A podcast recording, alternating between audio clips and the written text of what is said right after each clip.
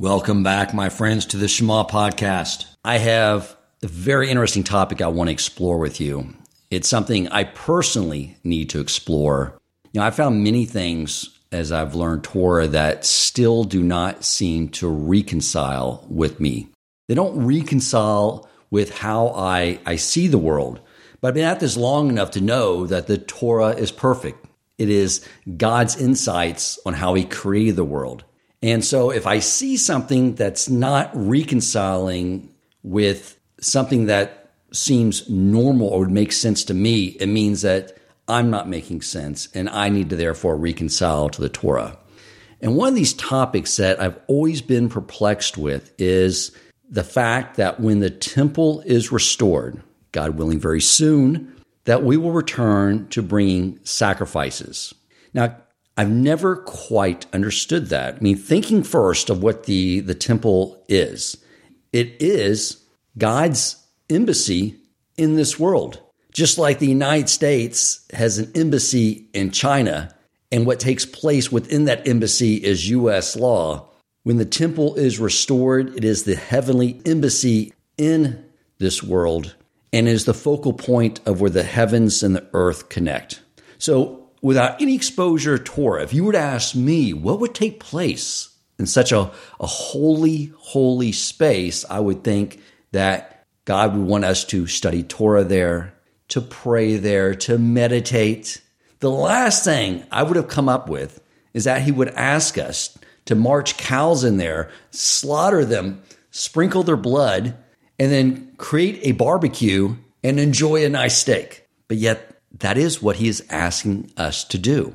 There's something very deep here, something we all need to understand, something that God needs us to understand as we anticipate the coming of Mashiach and the temple being restored. So, being such a lofty subject, I decided to bring on the rabbi that I know can really delve in deep on this. The great average Rabbi Bucsko. Welcome to the Shema Podcast, the podcast for the perplexed, where Torah insights, intertwined through personal stories as well as interviews with leading Torah scholars, demonstrate the empowering qualities of Torah and mitzvot. For more great Torah learning through Torch, the Torah Outreach Center of Houston, go to torchweb.org. Now to the show. Welcome, Rabbi Bucsko. Oh, thank you so much for having me here. It's great to be back. So, before we begin, before you open our eyes to what seems so confusing, I wanted the audience to know about something you've been working on that I am super excited about. It is, in a way, very visionary, but in a way, I'll say it's not visionary. And here's what I mean by that. You are starting, starting this project, Torchwood. And I'm going to let Rabbi Bucsko explain this idea. And the reason I say it's visionary to some degree, but not in some another way, is because if you look at the world through the lens of Torah, you know the macro trends that are occurring now and where they are going to the future, which means what he is doing is basically in preparation for what is happening in the world today and where is all heading. So, Rabbi, you got to share with the audience this vision and what you are working on on Torchwood. Well, in short, Torchwood is the most awesome Jewish community in the universe. That is the tagline. That's the official tagline. it's a community project. Um, when you say community project, it sounds like a project within a community, but here the project is to build a community.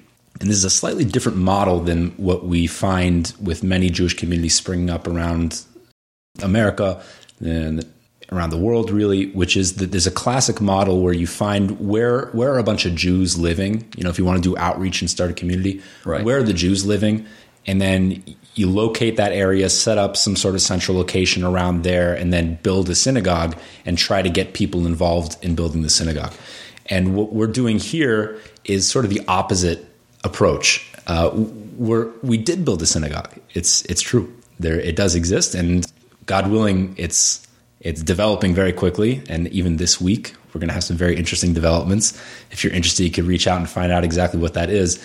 But the the general approach that we're doing is we we went to a place where there's no Jews, but it's a great location, and we want to attract the millennial generation people that you know this generation's a little bit slow to get started in terms of establishing themselves and buying a house and getting married. So you have a lot of Jews that are in maybe let's say like their early 30s or mid late 30s, late 20s. It depends, you know, wh- where they are in life. They want to settle down. They want to be part of a Jewish community. They want that community feel and, and and to be connected because we see they're attending programs. They're going to, you know, they see on social media there's some event happening. They go to these places, so they want to be connected to other Jews. Right. But there's no neighborhood where they can all live together and then go to a backyard barbecue down the street with their friends and their kids will play in the cul-de-sac together. It doesn't exist in Houston. Yes. So our goal is to create from scratch a new community. We're not building houses. It's it's in a pre-existing subdivision, but it's a it's a beautiful location. It's perfect, uh, perfect place to set up this um, this community because it's surrounded by a lot of Jewish infrastructure, but it's not in a location where people will feel intimidated to move, which is a big thing. People want to move into a Jewish community. Basically, their only option is an ultra religious atmosphere, which is a huge barrier for a lot of people. Right. So it's just beyond the border of that, but it's close enough that you can be connected if you want to. So it's kind of this perfect medium. It's average, I would say. and and you know, we, we want to just create a community, get people to to move in and be connected on a social level and develop th- through life, settle Right. down together, raise our kids together. And there, there will be an opportunity to grow because we did build a shul. We're just not advertising that as much because the main thing is let's get connected. Let's ensure that that we'll remain Jewish and that our children will remain Jewish, and that there's something solid to root us there. There will be opportunities to grow and to learn and community events. So that's Torchwood, and we're very excited about it. Uh, it seems to be getting a lot of interest and a lot of momentum. Amazing. So if you're if you're listening and you meet that demographic and the idea of and you have that desire to start to really live a Torah observant lifestyle, but the idea of going to a community where people have been have grown up in it, been to yeshiva, it seems a little intimidating, and you'll feel like a, an oddball, which is what I do, but I'm fine feeling like an oddball. I felt like one my whole life. But where you can go be around people who grew up in a secular environment and now are all coming together to learn this lifestyle together. I, I think it's the it definitely reach out to Rabbi Bucsko. I think it's definitely going to be a make a, a great fit for a lot of people. Yes. One more thing, it's very affordable housing, which is a concern for, for a lot of people. I mean, it's it's just it's a dream. So you want more details, reach out to me, and I'll tell you all about it. And so you have excluded my X generation from going. No, no, no, No, ex- it's okay. There's Yeah. a target. The millennial generation is the target, but no one's excluded. Okay. Okay. I thought you had some grudge against us because we had better music than your generation, but It's I'm- it's acknowledged. There's no grudge there. okay. So let's get into this topic. Explain this to me. Why does God want us to be sac? Explain what they all are, because there's different sacrifices, like the Mincha sacrifices and all that. You have the animal sacrifices. Just explain it to us, Rabbi, because we're lost. Okay, we'll, we'll get to all of that. Before we do, when you say explain it, I want to give a disclaimer to this and what the expectations are for having after having listened to this. What do you expect to come away with? Okay. because you grow up, like you said, you know this is so difficult to relate to, and it doesn't resonate with with growing up in a modern society where you think of animal sacrifice as something so primitive and uh, and barbaric. Right. And there, there's a strong emotional connotation that's associated with that that's very negative. So even if we have some sort of intellectual you know, justification for it, and we have an understanding for it, so okay, that makes sense. Even still, it's not going to immediately flip that switch in your heart. You're gonna, you know, come away from this from this podcast with like this burning desire that you want to slaughter a cow and, and spill its blood on an altar. That's not going to happen, and uh, and you're, it's going to take a lot of time, if ever, to start relating to this emotionally differently. But what we're looking for here is at least an intellectual. You know, there was Rabbi Kelemen, very famous rabbi and speaker. He wrote a book called Permission to Believe, and it was sort of predicated on this. He was reaching out to Jews that that don't don't believe in God, Right. don't believe in the validity of the Torah, And this is sort of his point. He called it permission to believe because that emotional change overnight to think like, well, oh, that makes sense. Now I'll just believe in God. Right. That's a lot to expect, but we want to give ourselves. We're so used to thinking this is crazy, and you know, only a, a silly, um, brainwashed person would believe in such things. So, in order to just change that, we want to give ourselves permission, intellectual permission, to say, okay, well, I'm not crazy if I accept this. You know, there, there's some logic to it. So, Right. I just want to, you know, manage our expectations while we're while coming out of this. Okay. Um, in addition to that disclaimer, I also want to give another introduction, which which you gave in your introduction. If we don't understand this, it's okay. Uh, Rav Dessler speaks about this at length in in the beginning of his. It's called Michtav Me'Elio, the letter from Elijah, his magnum opus to the world. He said it's a very kosher response to approaching a subject that totally rocks your faith. So like this makes no sense. To say, am I supposed to understand everything? I mean, there are limitations to my knowledge, and part of the humility that's required in learning Torah is what happens when you're confronted with a topic that, like you said, you can't reconcile. How do you respond? What what we're used to saying, what we we train ourselves to say is that doesn't make any sense, and we should, in general, throughout our lives, we should train ourselves, even with things that aren't Torah, just in general, for for our humility and for our ability to become wise and to learn instead of saying that doesn't make sense, to respond, I don't understand this. And it could be after investigation, you could conclude, well, it, it actually doesn't make sense. It's not true. But the first reaction should be, I don't understand this. And when it comes to Torah, the response is always, I don't understand this. And there must be some paradigm shift that's required for me in order to reconcile this. So I just wanted to reinforce what you were saying in your introduction. I, I love that. You're making me think, too, that when you look at the, the Torah that we have in our possession, the secrets to everything in this world, the heavenly world, and we have it in documentation. So, what did God do to put some barriers to make it inaccessible for many people? Well, I always thought, like, well, one is he sort of buried a lot of the things within this narrative that weaves in out of the written Torah. But you just point out something too that he did. He makes it to where we have to approach it with humility. So, arrogant people, and he can't reside with an arrogant person. If someone approaches Torah with arrogant, he has created a barrier for them to block them from approaching it. And that's why there's, there's a lot of things in there that aren't rationally going to make sense to us to some degree, maybe not at first, for that very reason.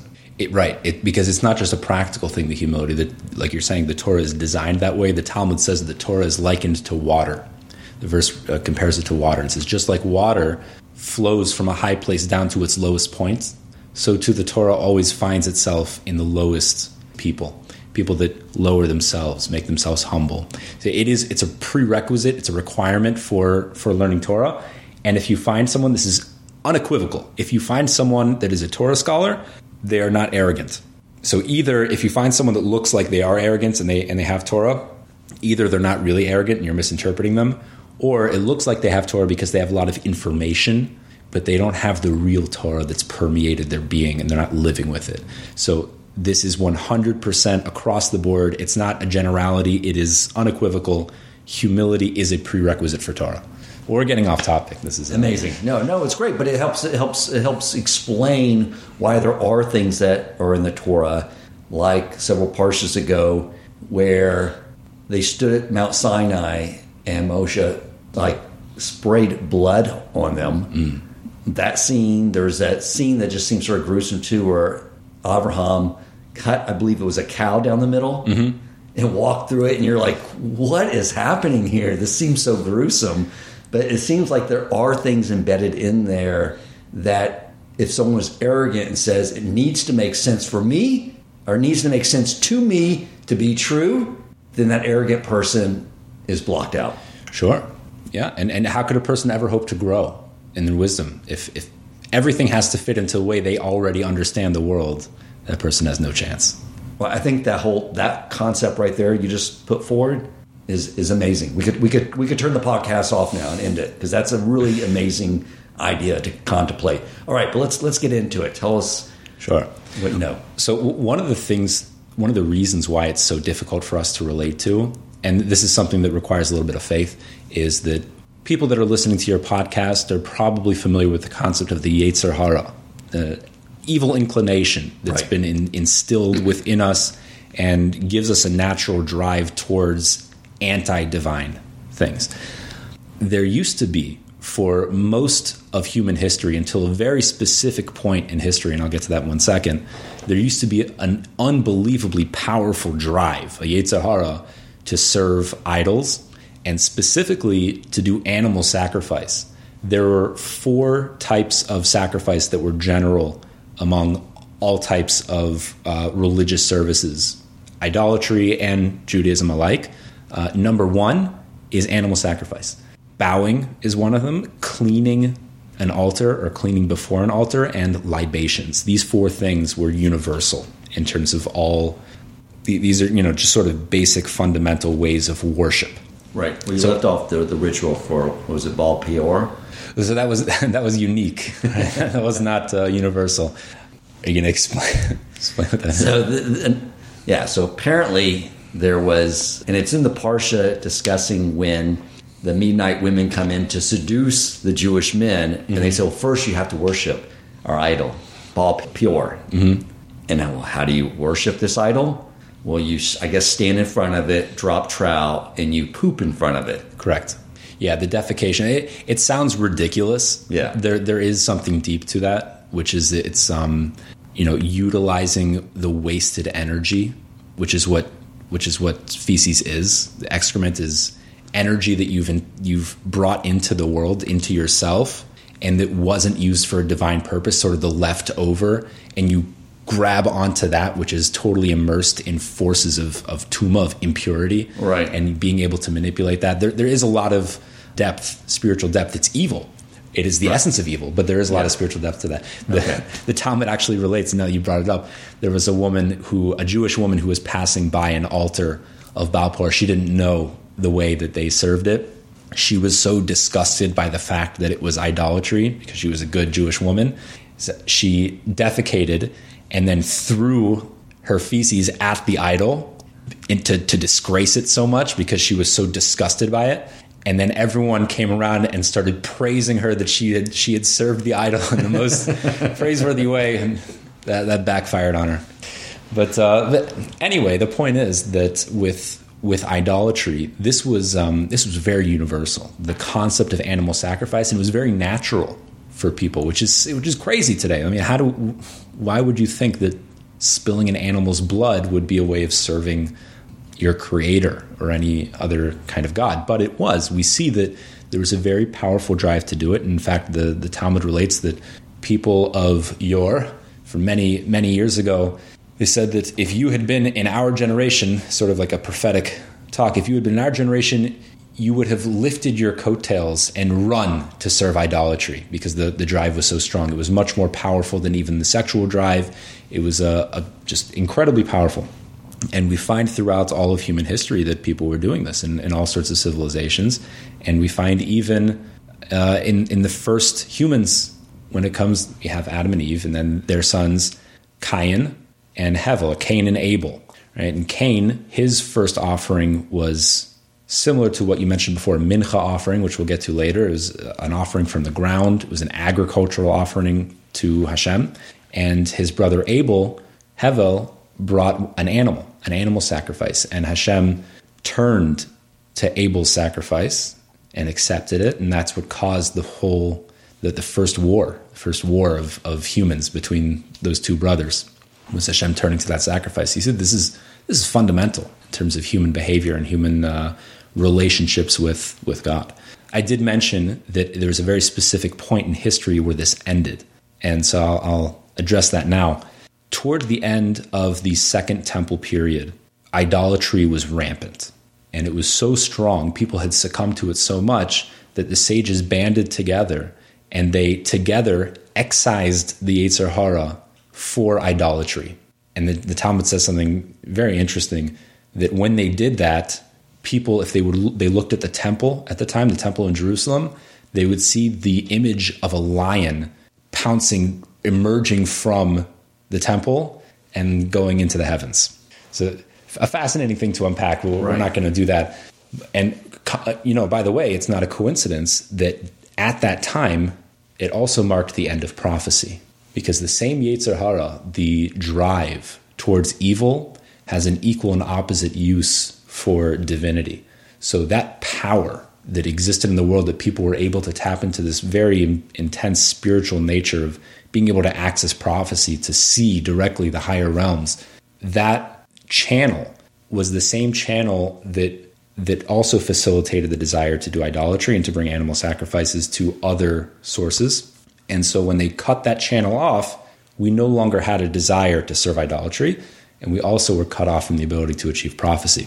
That's a side point. Okay, so because basically, in order to keep free will in check, if if you cut one side of the, the bell curve off, one one extreme on the negative side, which is this irrational desire for idolatry, then he had to take away the other side of the extreme, which is people having actual prophecy. It's more than that. It's not in order to balance free will, it's the same force. Okay, the very same channel that gives us the access to prophecy is also that access to power that can be used in the negative way. Right? right. Okay, Makes sense? Yes. Yeah, yeah, that, that does.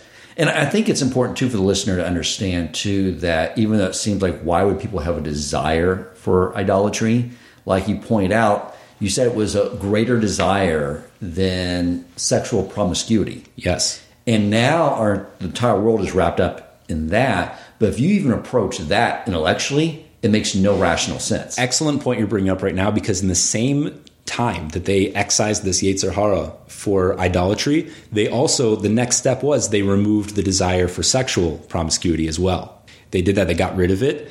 And the Talmud says that it caused a big problem because even even chickens weren't procreating. Right. Every everyone stopped because I mean, if you think if there would be no uh, compelling pleasure to the sex drive, then it would just be messy and inconvenient, and who would want to get involved in that? right. right? If there's no pleasure at all. So it's because there's this inborn spiritual drive towards these things that we feel like, oh, makes a lot of sense because we've experienced it our whole lives. Okay, so basically, we we're, we're, we have these these these spiritual drives that can either just go in one or two directions in all these type of situations. That's right. Exactly. Okay, Okay. Now, having said that, we're, we're going to get into a little bit later more of the details of what the animal sacrifice is. But we find in our sources, and, and these are actually quite hard to find. It's interesting. You'd think a topic like this would be spoken about more, more publicly in, in Jewish sources, but these are actually quite hard to find. There is a well-known Maimonides, Rambam, in a book he wrote called the the More Nevuchim, the Guide to the Perplexed in which he, he describes a lot of philosophical material about Judaism. And in there, he explains or he gives a reason why we have animal sacrifices. And he says, very interesting, that God wanted to basically give us an outlet for our Yetzer Hara, for Avodah Zarah, for idolatry. So instead of serving idols with animal sacrifice, here we have a channel that we can we can get it out. We can bring our animal sacrifice because we have such a compelling drive to bring animal sacrifices. Instead of doing it to idolatry, we have a kosher way of doing it towards Hashem. It's almost like you know parents who have teenagers at home. You know, they bring their friends over and they give them something to drink. Like, oh, better they're doing it here in a kosher environment than. Go. but this answer is, I mean, the guide to the perplexed. This answer is perplexing, Right. You'd think if you really want to curb the drive for idolatry, for animal sacrifices, how about just no animal sacrifices? right. It, that that's one question. And by the way, the Shema podcast, the podcast for the perplexed, mm-hmm. is an ode to Maimonides' Guide to the Perplexed. Very good. But here's the problem that's coming to my mind is that nobody in our generation is just yearning for an animal sacrifice. We restore the third temple, everyone's not going to be like, oh, finally, I've been dying to do an animal sacrifice. So, how would that work in the future then? So remember that point because if you'll note, we in fact don't bring animal sacrifices today. Right. It's not a coincidence. The fact that there's no ability for us to bring animal sacrifices, and also the, the reason that the Rambam gave is to you know to curb our appetite for bringing animal sacrifices. We don't have that appetite. We also don't have an outlet for it, which is fine. So there will be, like you said, you know, your original question is we're yearning for this restoration of the temple where there will be animal sacrifices then, that we'll still have to deal with. But at least his answer works for now. So to recap, to make sure I understand what you just said, Maimonides is saying that because we have no outlet for animal sacrifices, that that urge was that God took it away from us. See, he doesn't say that. Okay. I, that, that's what I put in, and we're going to talk more about that in a little bit. Okay. But he just says that the reason why we have animal sacrifices, why it was permissible, is in order to give us a kosher outlet for our you know natural desire desire to slaughter animals on an altar. Okay. Okay, but right, it's still difficult to understand. Right. What we do see is throughout Jewish history, bef- even before we built the tabernacle and there was a structured way of bringing animal sacrifices, we were doing it already. One of the first mitzvah, one of the first mitzvahs that we ever had was to bring the Korban Pesach, the, Right. the Passover sacrifice, that offering. Now, we, it happened to be we ate it, but it was done in a way that it was a sacrifice. We spilled the blood, there was a whole procedure, it was a ritual. So, this was always a part of Jewish practice Right. bringing this animal sacrifice. Now, what people might not be aware of is that there was an ability to bring your own personal sacrifice on your own private altar, and that was called a bama. Bama is a private altar. Those were allowed until we built the Mishkan, the tabernacle in the desert. Once we built that, nobody was allowed to bring a sacrifice in their own private altar anymore. They had to use the tabernacle after we entered the land of Israel and the tabernacle was moving around, we, it didn't have a place yet. It became again permissible because people were now scattered throughout the land of Israel. They wanted to bring a sacrifice to Hashem. They wanted so badly and deeply to, to slaughter animals on an altar. So then it became permissible again to do it on their own private altars until the Mishkan became settled in a city called Shiloh. Okay. Once that happened, it, it went away again.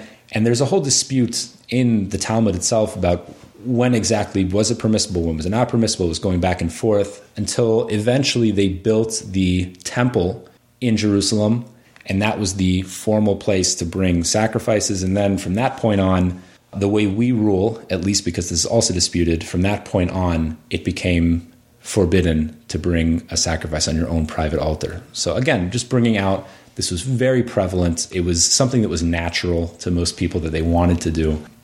And this kind of fits in line with what the Rambam was saying. I mean, it looks like when we didn't have a way of bringing the uh, the the sacrifice at the temple, people needed to they needed some outlet for it. They needed to do it on their own altar. But what still needs to be answered is why are we commanded to do it at the temple? Right. There's probably a tie in here. And I, I think, too, Torah is teaches you everything you need to know about the human psychology because God built us and this is the user manual for us. But the Korban sacrifice was a it's a lamb, correct? The Pesach sacrifice, The Pesach sac- sacrifice is a, is a lamb, correct? a lamb or a goat. A lamb or a goat. And what and that was also what the Egyptians worshipped. Mm. Right? Yes. So there was something to be, being a servant a slave to Pharaoh when they worshipped the goat and the sheep. For us to then, right before we left Exodus, to take their what they saw as a god and put it on a spigot and have a big, beautiful barbecue where they could smell and we're, and we're devouring and eating who they saw as a god to sort of free ourselves from that that mindset. True. Now, if you if it had been just like that, what you just said, if we just made a barbecue, that would be one thing. Commandment: find any goats that you can, find a crowd of Egyptians, and just cut the you know cut the throat of the goat open and, and make a big barbecue. But that isn't exactly what happened. There was a whole ritual and a procedure to bring it as an animal sacrifice and a ritual right procedure to to Hashem. So we still need to understand that. Okay. Okay, I think at this point it's worthwhile going into what is the concept of a sacrifice of an animal. Why? Why? Let's Yes. intellectualize this a little bit. Why would someone want to do this? I asked this question to one of my rabbis many years ago uh, when I was in yeshiva in Jerusalem, Rav Nussin Weiss. Should be live and be well. And he told me the following. And later on, I found sources for this in, in the Maharal, which I'll discuss a little bit. He says it's something that makes a lot of sense. I want to give everything to Hashem. I wish I could give everything to Hashem. Now, I could donate things to the temple. I could give charity, and that's kind of like giving to Hashem because it's doing Hashem's work. But I mean, what if I could just give literally everything I am? Is there anything romantic than that? Just give everything I am to Hashem in, in pure love and unity of just joining with Hashem. Just give me. Now, the best way to do that would be if I could just kill myself and just offer myself my entire body. That sounds morbid, but it, it right. we don't mean it in the morbid sense. Kill myself sounds, uh, you know, sounds dramatic and morbid. Right. But to give my entire body, to give my entire essence. But there's a practical problem with that because if I do that, then I'll be dead, and I can't continue serving Hashem in this world and doing mitzvahs and, and all that. So that, that's a practical issue. But I wish that I could do that. So I can do the next best thing. I can give my life resources. here's another thing we don't really relate to in this world, and this is sort of new because this on the onset of of the industrial revolution, if you want food, you go to a grocery store and buy it off the shelf. If you need a new shirt, you go to one of the hundreds of clothing stores in your area and pick out what you like that's made in some factory in China. And then everything is so streamlined and, and comes from factories, and we're so out of touch with how things are really made and right. how how things really work in the world. And it used to be not that long ago that people were much more in touch with agriculture and animal husbandry because those were the necessary things. There was a, a large period of time where if you were a wealthy person, it probably meant that you had a lot of animals because right. you could sell the wool off of your sheep. Aside from using it for yourself for your own clothes, if you have someone to make clothes out of wool, which you know a good wife would know how to do that, and uh, but you could sell the wool, you could sell the meat. You had animals; that was your livelihood. Wealth meant having a lot of livestock. Yes. That was standard in, in civilization up until recently. And so the concept of taking um, an animal that you rely on for your clothing and your food, you know, basically everything that you need to survive besides shelter, and giving that away, just giving it away, giving it to Hashem, right, was a statement of saying, I don't, I can't give my life because I need to continue living it, but I can give my life energy. This is my livelihood. This is what I work for. This is my blood, sweat, and tears that I've put into my job so that I could acquire this animal. This is my wealth, and I want to give it back to you. It is my lifeblood, it's in there. More than that, in order to reinforce this idea, there's a procedure called smicha. Smicha, if anyone's familiar with the term, they might think of I mean, it's rabbinic ordination. It comes from the same word because the original smicha of rabbinic ordination was Moshe leaned his hands on Joshua. And from that point on, that was sort of the way of transmitting rabbinic authority was a leaning on of hands. The word smicha literally means to lean on something. And so the literal smicha of taking your hands and leaning on something, transferring over something that, you know, our sages say that when Moshe put his hands on Joshua, Moses put his hands on Joshua to, to uh, establish him as the next leader of the Jewish people, there was a visual transmission of holiness that took place. Vision, you could see this radiating glory that went from Moses to Joshua. Wow. Something from him went from inside Moses into Joshua when he leaned on him. He was transferring some of himself, putting his, his life energy into him. And so this is smicha. This is what it really is. So in the process of the, the mandated process of bringing an animal sacrifice, a requirement was to do samicha on your animal. And this applied to every single individual. So let's say if a group of people all bought an animal together and wanted to bring it as a sacrifice, they would it wasn't enough for one person to do this. Every single individual who was involved in the process needed to do their own personal leaning on of hands, the smicha, transferring their own identity, their life energy into the animal, implicitly stating, I wish I could be going up there on the altar, giving myself to Hashem. I can't do that. You're going in my stead. Okay. That helps enlighten to a large degree what this is because, you know, we're in this world, we have we develop through learning Torah just just tremendous gratitude, this recognition to God that He created us and He created us to, to for the sole purpose of bestowing goodness to us, right? It's like getting a gift for a rich person. Like, what could I possibly get this person that they don't already have? And we're sort of stuck in that situation, how to reciprocate. And the only way we can really reciprocate is through showing that, that displaying that amuna or that, that trust that I'm reliant on you. Anything that I, I do have here, I'm willing to offer it back to you, even though I know you don't need it. But it's a way of me saying that what I depend on, I'm willing to give to you, and it's also a, a, an idea of too of that you accept that you are absolutely reliant on God. Is there some aspect of that to this? Yes, 100%. The Maharal basically says this. The Maharal says that when you give when you give an animal to Hashem, he says first of all he points out the obvious that every Jew should know that Hashem's not getting anything out of this. Hashem's infinite. It's not for Hashem. It's us making a statement. We're establishing a reality. And the reality that we're establishing, what we're, the statement that we're making is that I am totally subservient. Hashem is the master. And when I give what I own to the master, it, establishes, it shows that relationship. There's a law in, in uh, called slave ownership or um, you know the, the relationship of indentured servitude in Torah law that if you have an indentured servant anything that they acquire automatically becomes the ownership of the master, right? So any possessions of the servants become possessions of the master. So he says that what you're doing when you bring this animal to Hashem, what you're really stating is everything I own is is for, is belongs to Hashem, and this is me making that statement. Again, Hashem's not getting anything out of it. It's not a real gift to Hashem. He's not receiving it because nothing adds to Hashem.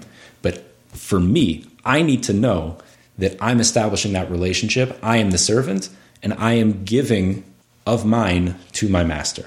He, there, he points out, he goes further, there's another uh, establishment that comes through this, is that you're, you're also implicitly stating that Hashem is one.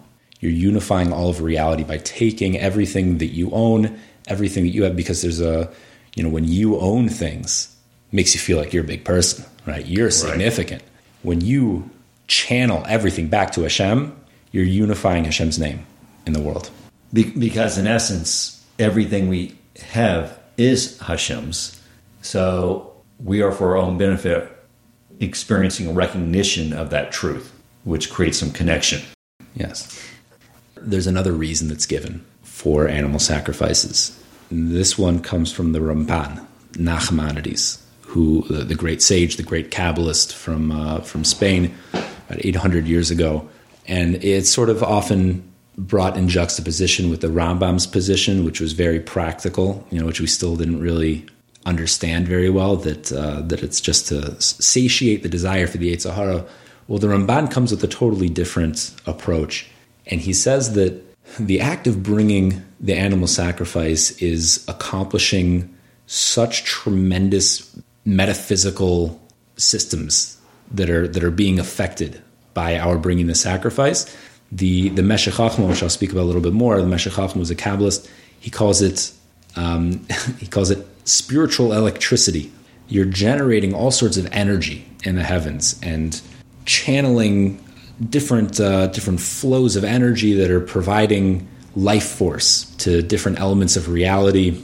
And uh, and this this is like wild stuff. So in addition to that, you mentioned before that the temple is a place where the heavens and the earth meet. So it's a little bit more than that. Maybe we've discussed this before.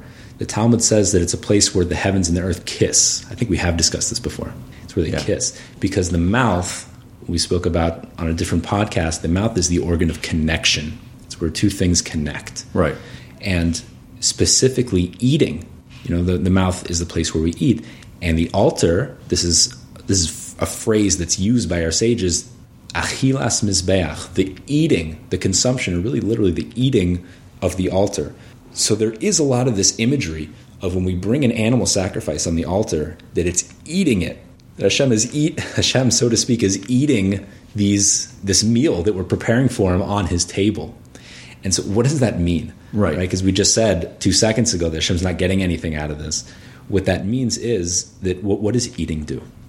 You have a body and you have a soul and it's a little bit a little bit crazy that the soul can remain in the body. The soul is spiritual, the body is physical. The two have nothing to do with each other, and Hashem glues them together.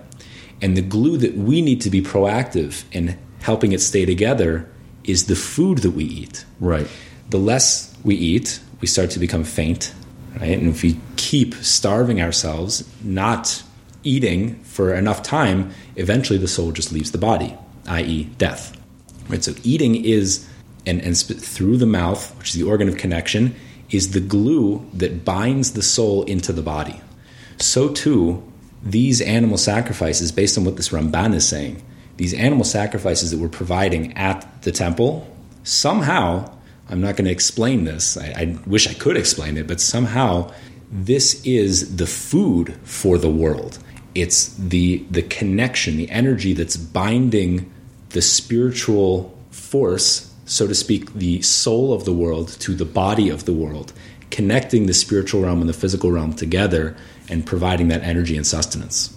Okay. Lofty concept. I see that makes sense because everything in this world I've learned has a spiritual counterpart in the, in the heavenly realm.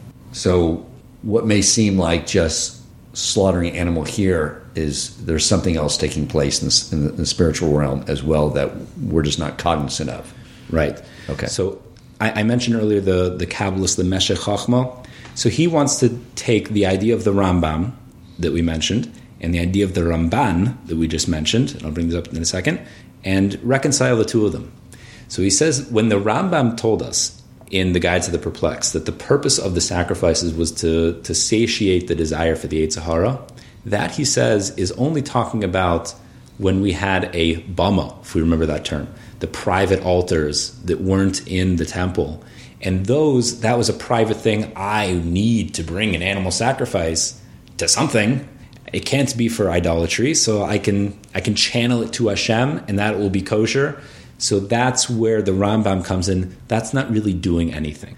That's just you know Rechanneling. yeah rechanneling this desire that you that you have and satiating your uh, your craving to bring an animal sacrifice on the private altar but when we had a temple and this temple was this microcosm for the for all of reality the sort of map of the universe and in order to provide energy because it's not just a like a museum of the universe it's really the the temple and the Mishkan is like a little microchip that has the ability to control the entire universe.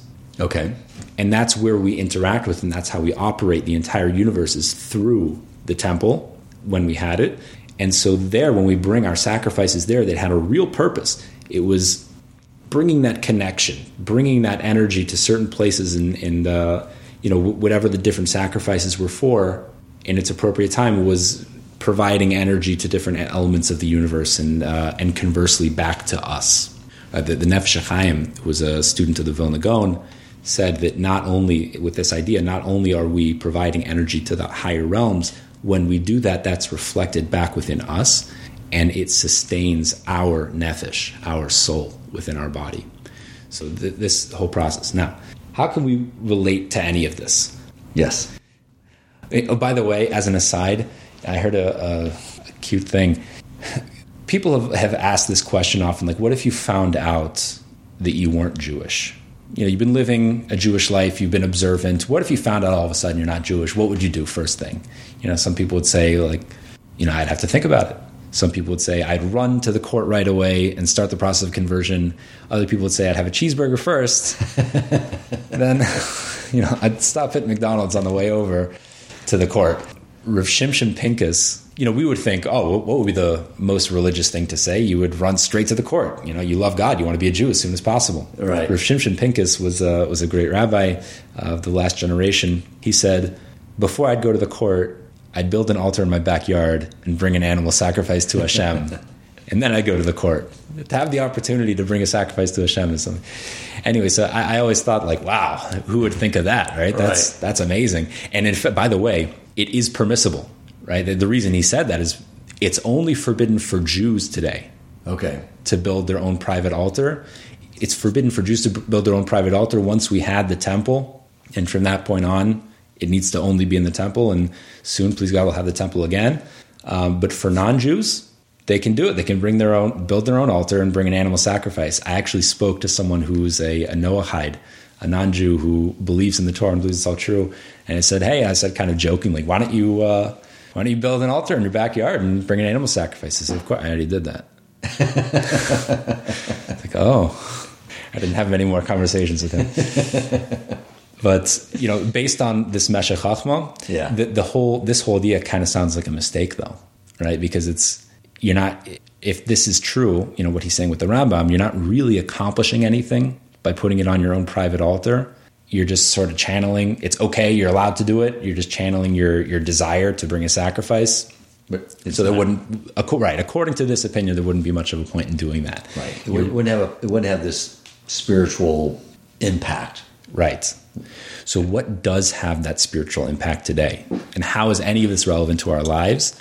So, this, some people might be aware, we have our prayer services.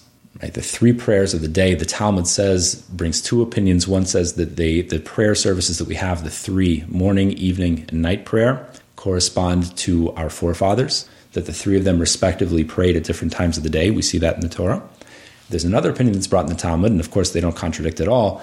But the other opinion that's brought is that they correspond to the temple services when we would bring sacrifices. We brought every single day in the temple, we would bring a lamb in the morning, first thing, lamb in the afternoon, the late afternoon, and then all of the remnants of the sacrifices that were brought that day were burned on the altar throughout the night. That's the evening prayer. So we have the morning prayer, the afternoon prayer, and the evening prayer. They don't just happen to correspond, right? Once we lost the ability to channel all of these energies and bring life sustenance to the world through our animal sacrifices in the temple, we still had an ability to do that. The ability to do that was now channeled through prayer.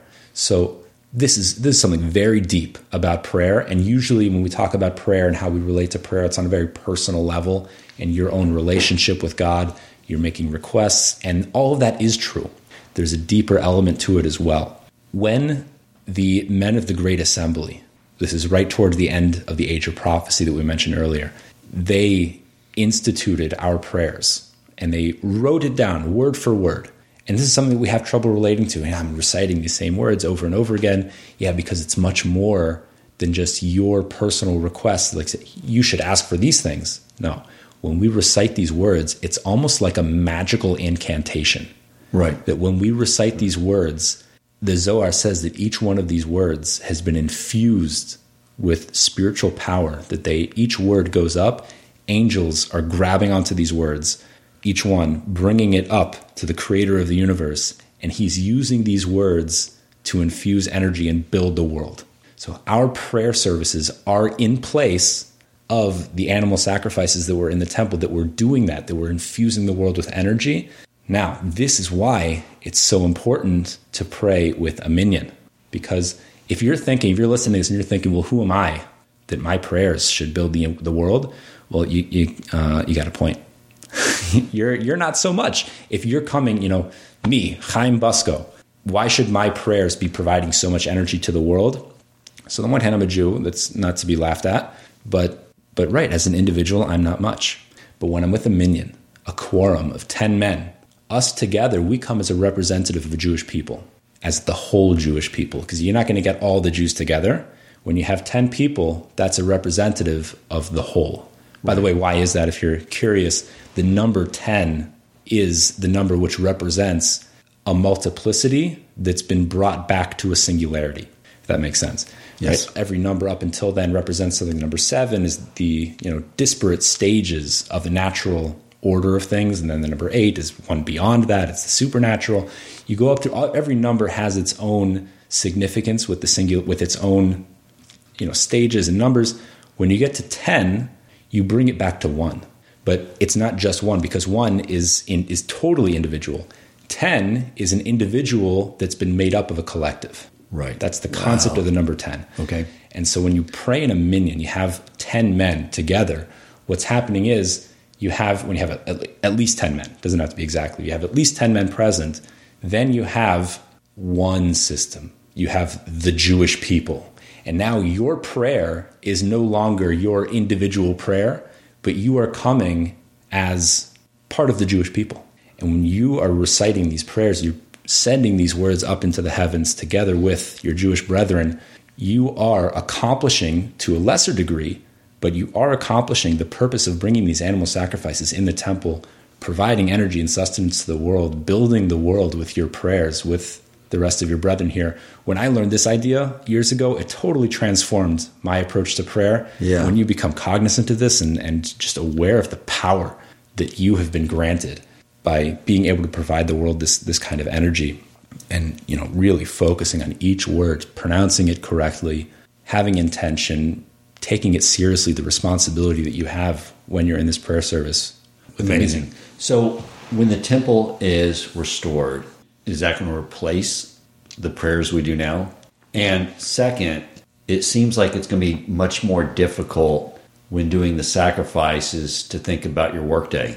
You- Because it's so easy to think about your workday while you're doing davening. I'm All thinking right. about every project I have going on starts flowing through my mind. It seems like I won't be able to focus uh, on the sacrifice and all Right. the stuff going through uh, that. right so when you're focusing on collecting all the blood in the pail it's, it's hard to ignore yeah will it replace prayer nothing will ever replace personal prayer so that will always be in place and that we did have prayer services people were praying uh, while we were give, bringing the sacrifices so that was also always happening because there are personal benefits to your own personal prayer and there's a Right. requirement that you need to have that personal connection as well so it won't be uh, supplanted by the restoration of the temple but um, but it'll become we won't rely on that to provide the energy for the world we'll have the direct channel of of interacting I know what's going to happen. I've been working like really hard to learn Hebrew and try to get myself this vision that one day I can be a chazan and, and lead everything beautifully. And right when I finally got my skill set, it's like, damn, the, the Mashiach's here. The temple's rebuilt. We're not doing that anymore. Like right when I get there, it's like that's over with now. that's that could be but don't don't hold off Mashiach because of that Okay, all right. Is there something to the blood aspect? Like there was that that in the parsha where they're standing at Mount Sinai and this and this they splash in the blood. And it was part of the it's part of the sacrifice process. And you know our, our blood contains that that nephesh soul. Yeah. The, the, that sort of that, that spiritual energy that animates physicality or living beings. Is is there something to that that's incorporated in this whole process where there's a lot going on with blood and a lot of this stuff? Yeah not not only is there something to that that is the whole process. The, it's all about the blood. In fact that we have some of our, our commentaries say that it's called korban hadam. It's the sacrifice of blood and if you look there are four main stages of the sacrifice that was done with an animal sacrifice. Number one is the slaughter. But what's interesting about this one is that it's kind of considered sort of like a quasi step it doesn't have the full-fledged force of the rest of the stages of the sacrifice. And you see that from the fact that well through many things but one major thing is that you don't have to even be a cohen to do the slaughtering of an of an animal in the temple which is very Okay, interesting. I didn't realize that. yeah most you know, it, it's very clear that you need to be a cohen in order to bring these sacrifices in the temple but that first stage of the slaughter can be done by anyone so it shows you that it's not really uh, an integral part. It's sort of just the way we can get to the blood, right? But once we get to the blood, now now you're working with the real stuff. So stage number two is the acceptance of the blood in a pail. You have to catch all the blood in a in a bucket, and then there's the bringing it, the transferring the blood from the place where it was slaughtered to the altar. And then finally, the, the this last stage, which is really the culmination of everything, is when you take that pail of blood and splash it on the altar.